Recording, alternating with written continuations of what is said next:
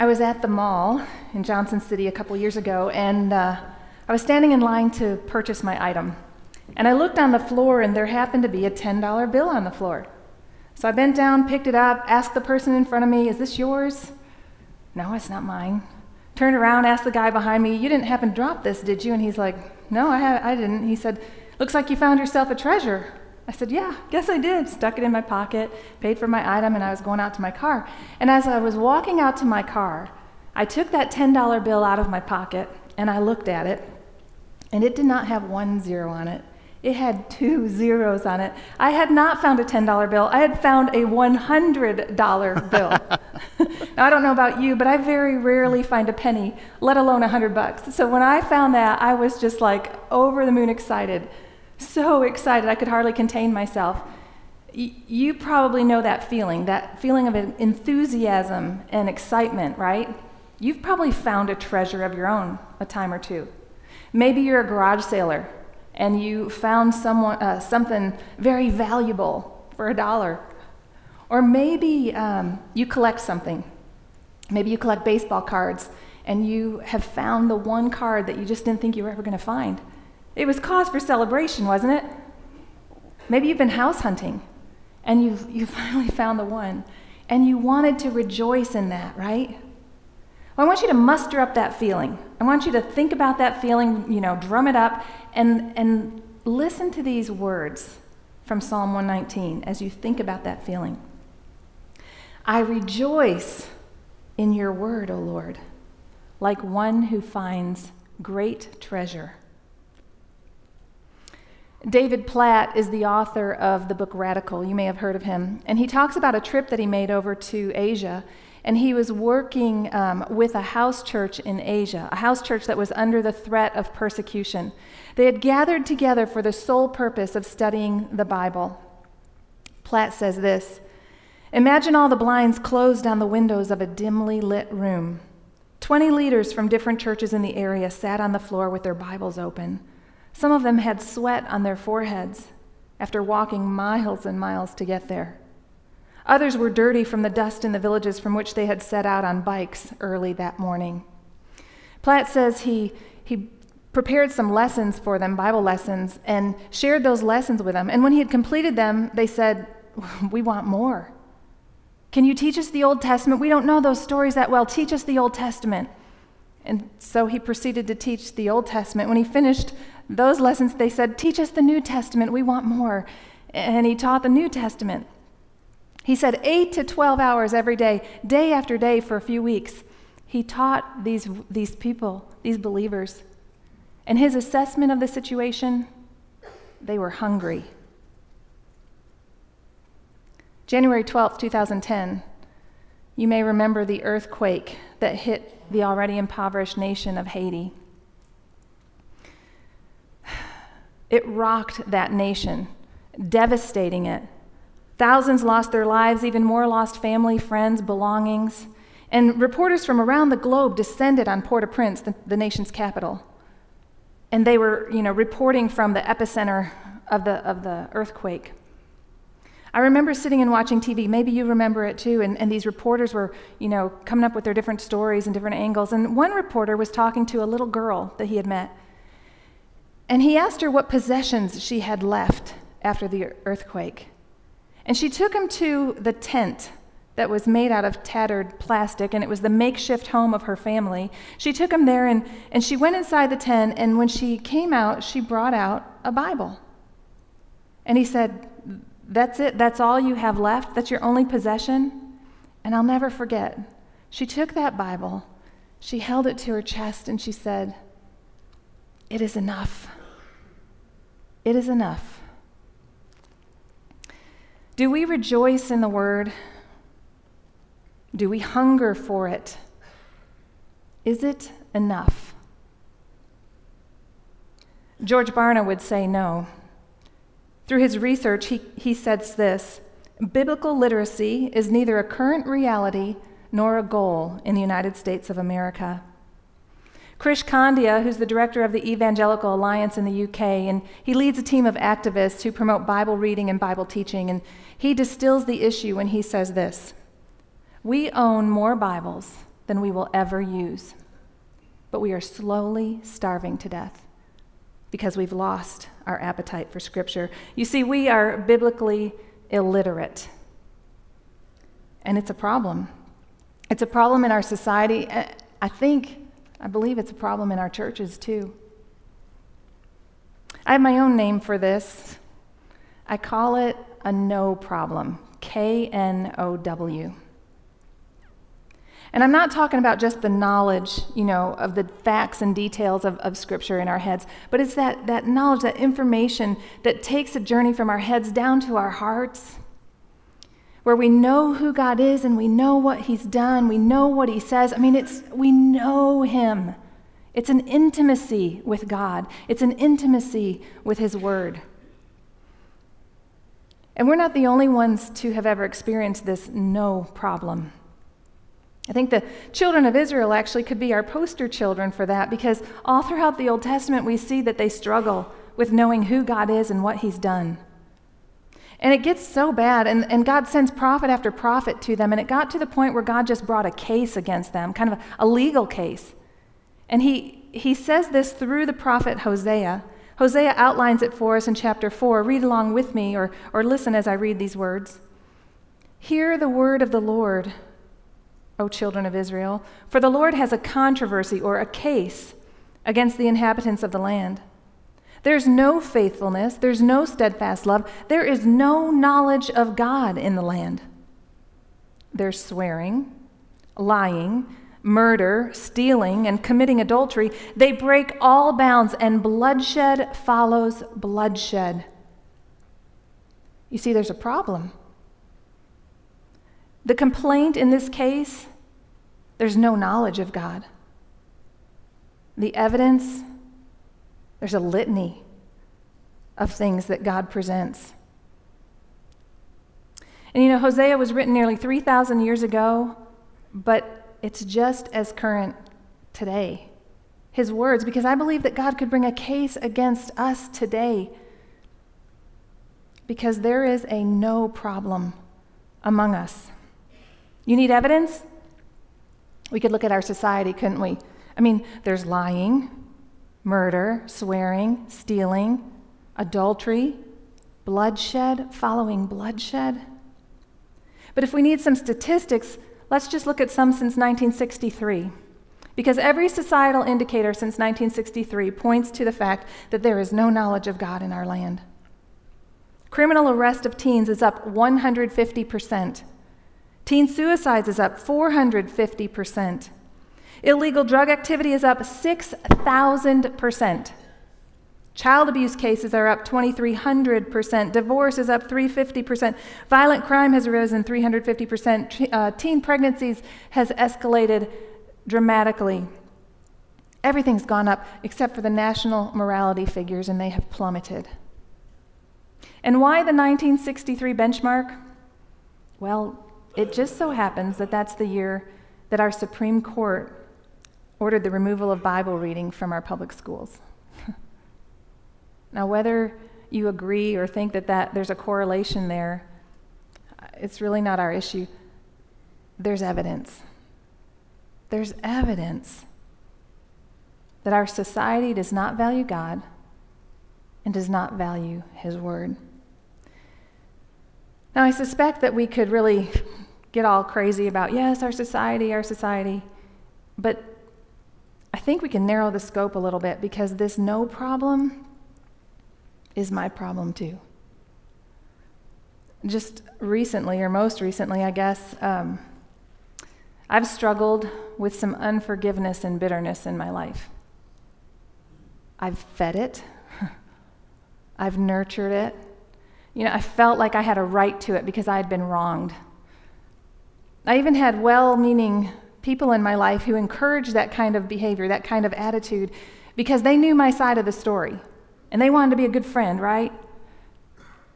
Because I'd been wrong, but even though I'd been wronged, I was in the wrong when I withheld forgiveness and withheld grace. Because, you know, the Bible's pretty clear about this issue.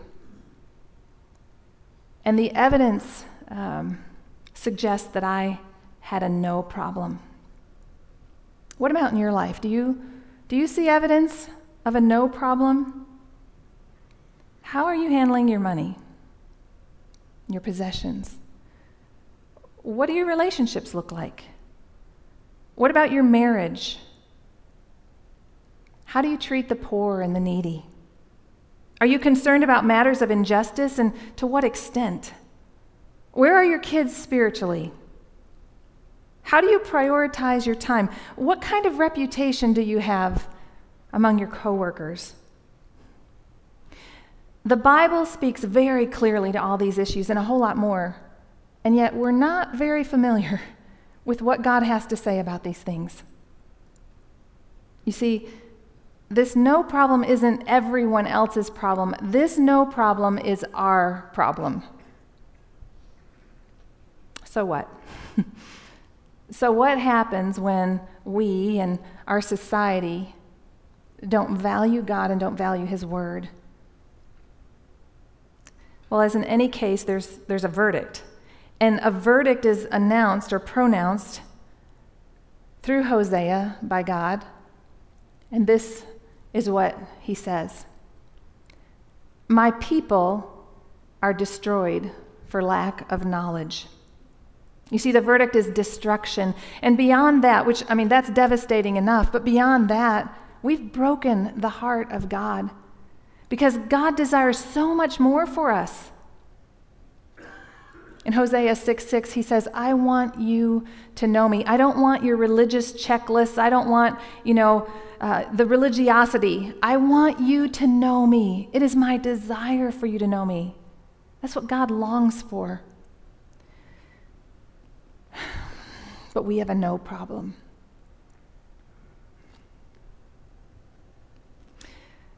Enter Psalm 119. You're probably wondering when I was going to get there, right? Psalm 119. Psalm 119 is a love song about God's word. And this can turn our know problem into no problem. The author of Psalm 119, we're not sure exactly who it is. Some think it's David, some say Ezra, others say Jeremiah. But it doesn't matter who it is. We just know that this person loves the Word of God and delights in the Word of God and has a sweet relationship with God and His Word. This is, a, like Mike said, the longest chapter in all of Scripture 176 verses. And we're not going to read all 176. I know you're very disappointed in that. we're going to read a couple stanzas, though, because we have time for that. Because I want you to understand and get an idea of what the flow of this is and what it sounds like and how the, the author just loves God's word. And just so you know, almost every single one of those 176 verses, I think there's two or three, that do not have a reference to God's word Otherwise, every single one does. Whether it says precepts or commandments or statutes or laws, there's a reference to God's word. And so I'm going to read for you the first two stanzas from Psalm 119. Blessed are those whose way is blameless, who walk in the law of the Lord. Blessed are those who keep his testimonies, who seek him with their whole heart, who also do no wrong, but walk in his ways. You have commanded your precepts to be kept diligently. Oh, that my ways may be steadfast in keeping your statutes. Then I shall not be put to shame, having my eyes fixed on all your commandments. I will praise you with an upright heart when I learn your righteous rules. I will keep your statutes. Do not utterly forsake me. How can a young man keep his way pure? By keeping it according to your word. With my whole heart I seek you. Let me not wander from your commandments. I've stored up your word in my heart that I might not sin against you. Blessed are you, O Lord. Teach me your statutes. With my lips I declare all the rules of your mouth. In the way of your testimonies I delight, as much as in all riches. I will meditate on your precepts and fix my eyes on your ways. I will delight in your statutes. I will not forget your word. 176 verses, and the psalmist breaks them down into 22 different stanzas, and each stanza highlights a different letter of the Hebrew alphabet. I want to follow the psalmist format this morning and highlight different letters of the alphabet, although we're not going to do the Hebrew because I don't know Hebrew. We're going to use our English alphabet. And I want to talk about the ABCs of falling in love with God's Word. The first thing we want to talk about is that the Word of God is accessible. It's accessible, it's within reach. God's word is for anyone, it's for everyone. You don't have to be a scholar, you don't have to be clergy, you don't have to know Greek, you don't have to know Hebrew, you don't have to know the cultural ins and outs. Anyone can understand God's word because He Himself is our teacher. You know, I think oftentimes we use this as an excuse not to dig into God's word because we think, well, we don't understand it. But God has something to say about this. In verse 130, the psalmist says this Your instructions are a doorway through which light shines, they give insight to the untrained. He even then goes on to talk about um, how we have more understanding than our teachers. And, well, let's just read it. This stanza gives us no excuse because God's word is accessible to all of us. Verses 97 through 104 Oh, how I love your law! It is my meditation all the day. Your commandment makes me wiser than my enemies, for it is ever with me. I have more understanding than all my teachers, for your testimonies are my meditation. I understand more than the aged, for I keep your precepts. I hold back my feet from every evil way in order to keep your word. I do not turn aside from your rules, for you yourself have taught me. How sweet are your words to my taste, sweeter than honey to my mouth. Through your precepts I get understanding. Therefore, I hate every false way. I don't think we really can wrap our minds around this. The fact that the creator of the universe, our creator, has spoken to us. And we have his words available to us, and we have access to those words. To think about that is mind boggling. We can know him. So the Word of God is accessible. The Word of God is beneficial. It's beneficial. You know, Elizabeth Barrett Browning in her sonnet says, How do I love thee? Let me count the ways. Well, the psalmist has the same sentiment. And he's saying it in regard to the Word of God. There's countless reasons that he loves the Word of God. And one of those is that there are so many benefits. God lavishes blessings and benefits on those who love him and delight in his Word. I, I don't, there's a few things that we want to talk about as far as benefits, and I wish I could go over all of them. Um, but again, they're innumerable. but I want to give you a little sampling of these benefits.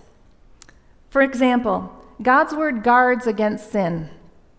Verse 11, which we've already read, says, I've stored up your word in my heart that I might not sin against you.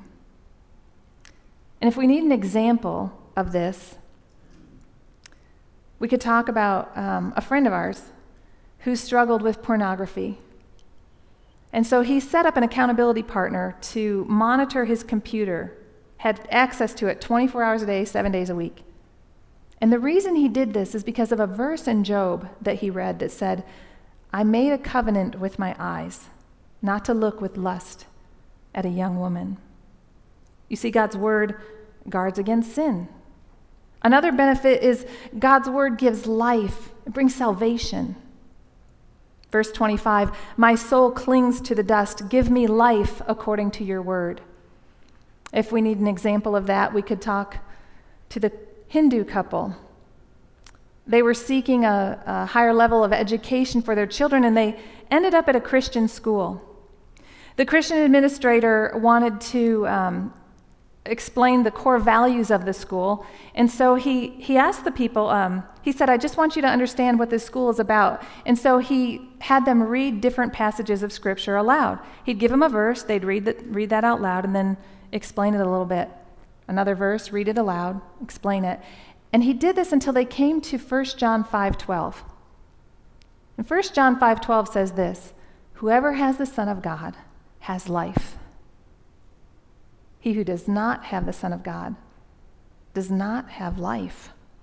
And when the father read that out loud, he began weeping. And he said, I don't have this life. I, I want this life. You see, the Word of God gives life. God's Word gives peace. It's another benefit. Verse 165 Great peace have those who love your law, nothing can make them stumble. We could ask the man who was struggling with addiction and his marriage was all but over. He had hit rock bottom. He decided that he was going to go um, and commit suicide. So he went to a hotel, and that was where he was going to do this deed. When he got into the room, he saw a Bible on top of the television. It's a place there by the Gideons. It made him angry. So he took his arm and he just swiped that Bible off the top of that TV, and it fell to the floor, opened at his feet. And when he looked down, he read these words Peace I leave with you, my peace I give to you. Those were life changing and life altering words for that man. And do you know he is now a minister and his wife serves alongside of him? Another benefit God's word sustains during difficult seasons. Verse 92 says, If your law had not been my delight, I would have perished in my affliction. And if you need an example of that, I kind of want to share my story with you today. Today marks the um, six month anniversary of my dad's death. He died January 22nd this year. And a year ago this month, I lost my mom. So within six months' time, I lost both my parents this last year. And um, honestly, it's been quite a stinky year. and if it had not been for God's word, I would have perished in my affliction. God's word sustained me in ways I never thought possible. Passages like, Your mercies are new every morning, great is your faithfulness. Or Psalm 34 18 that says, The Lord is near to the brokenhearted and saves the crushed in spirit. And then I've got a new favorite, and it's kind of a, a goofy one, I guess, because it comes from Jeremiah. I decided I was going to study some scripture this summer, and Jeremiah happened to be the thing I landed on, which if you're grieving and you're struggling, I don't know that Jeremiah is like your, your best bet. He's the weeping prophet. You know, I probably should have gone with Philippians, which is, a, which is about joy. But uh, whatever, I studied Jeremiah and uh, I came across a passage, Jeremiah 15, 16, that says, And your words were found, and I ate them. And your words became to me a joy and the delight of my heart. I can't tell you how that has helped me in my grief.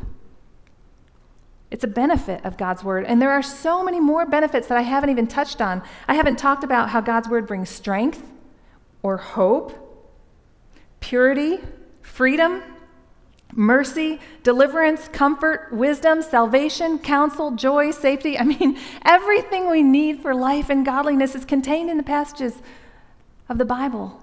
Genesis to Revelation, benefit after benefit after benefit. You may understand that it takes, uh, that, that God's word is accessible, right? We get that. That's one of the ABCs. It's accessible. Another ABC is that it's beneficial. You get that. But yet we're still not falling in love with God's word so much. Why is that? Maybe because it takes effort. And the third thing, the letter C, that I want to talk about this morning for the ABCs and falling in love with God's word is that it takes chutzpah. That's our C. You didn't see that one coming, did you? it takes chutzpah. And what is chutzpah? It's shameless audacity. Chutzpah is David facing the giant Goliath with a slingshot and a stone. Chutzpah is Peter and John looking in the eyes of the ones who put them in prison and saying, We must obey God rather than men. And chutzpah is Esther going before the, the king and asking for her people to be saved at the very own cost of her own, I mean, not the cost, but at peril to her own life. It takes chutzpah to do that, doesn't it? And it takes chutzpah for you and me to, to put forth great energy and great effort and to dig deeply into God's word and to do so unashamedly and unapologetically. And that may sound a little bit dramatic to you. But I want you to think about the world in which we live. Because our world, our society, the environment in which we find ourselves, they scoff at these kind of efforts. And they demean and belittle and ridicule anyone who considers God's word to be truth. And so it takes chutzpah, it takes shameless audacity for us to, to run after this and lay hold of it so that we might know it. So I want to talk about a couple practical tips of how we can do this, right? But before I do, let me just preface it by saying this. This is not a guilt trip. Romans 8:1 says, "There's no condemnation for those who are in Christ Jesus." So this is not meant to make us feel guilty. And this is not about legalism, adding to what we have to do, you know, to earn salvation. We don't earn salvation.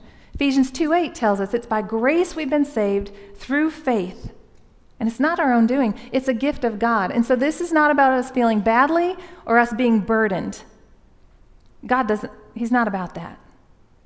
What He is about is that we, we make a change. And if we've been heading one direction, kind of away from God's word, it's time for us to change that direction and run toward His word. And that takes effort, it takes diligence. And that's what we're going to talk about right now how we can do that. And the first tip I have for you on falling in love with God's word and changing our habits and our actions and our attitudes is to read Psalm 119.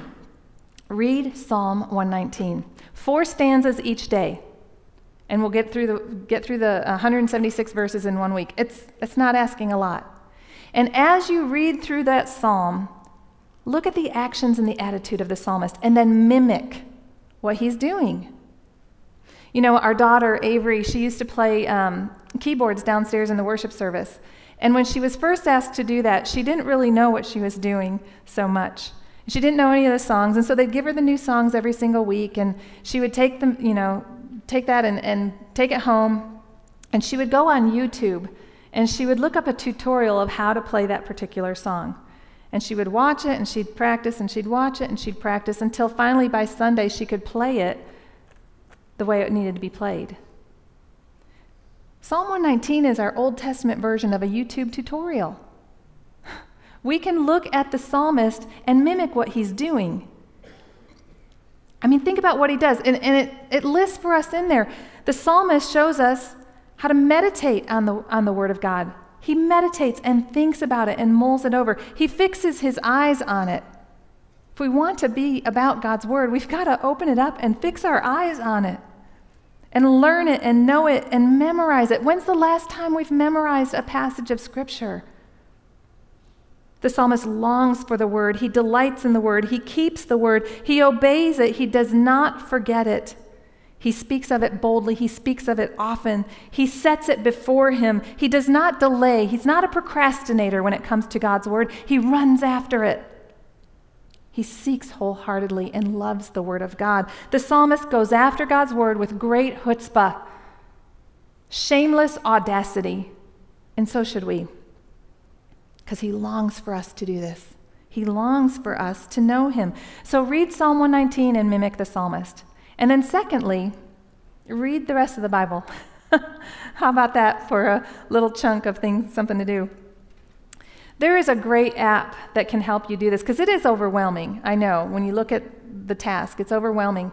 But there's a great app that I found. It's called Read Scripture app, and it's part of the Bible Project. And I don't have time to go into detail about it, but if you want to Google it, look it up, you can find out some information about it. And what it does is it helps keep you on task for reading through Scripture. And it gives you some contextual um, videos to help you understand the, the big picture of what you're reading. It's a fantastic app. Um, actually, I was leading a, a, Bible study in our church uh, last year, and Jeff and Vandy France, they're members of our church, they were part of that group. And Jeff was intrigued by this. And so he took it upon himself to start reading through the Bible. He said he'd never done it before. He, he gave me permission to tell this story. And so he, uh, he started reading through the Bible using the Read Scripture app. Well, a couple months ago, he caught me after church one Sunday, and he said, I just want you to know I finished reading it. We like high fived and celebrated. And I said, Hey, tell me, um, what did you glean from it? I mean, did you find any benefits of it? And he proceeded to tell me a whole list of things that he found that were beneficial. But one thing that struck me, he said, You know, every morning when I would read, it, um, it set my feet on the right path. He said, like it set my direction for the day. How beautiful is that? And I said, Did you find yourself falling in love with the word, or did you delight in the word now? I mean, like, how do you feel about it? And he goes, You know, initially, I, I can't say that I did. He said, It was just discipline. I just had to make the effort and force myself to start reading. And he said, And now, yeah, I, I delight in the word. I said, Are you going to read through it again? No, he said, I, am going to read the New Testament this time. I'm not going to do the whole Bible. He said, I want to focus on the New Testament. I just kind of want to wallow in it. it's beautiful.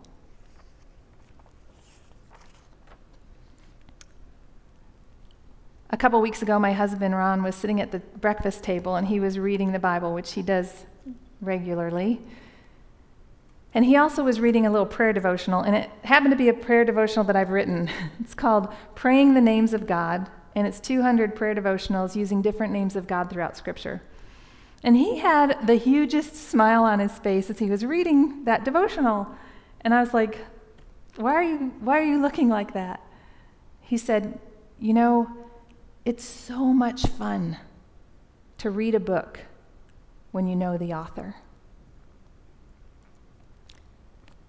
It is so much fun to read a book when you know the author. Let's pray. Oh God, we want to be like the psalmist. We want to be able to say, Oh, I love your law. It is my meditation all the day.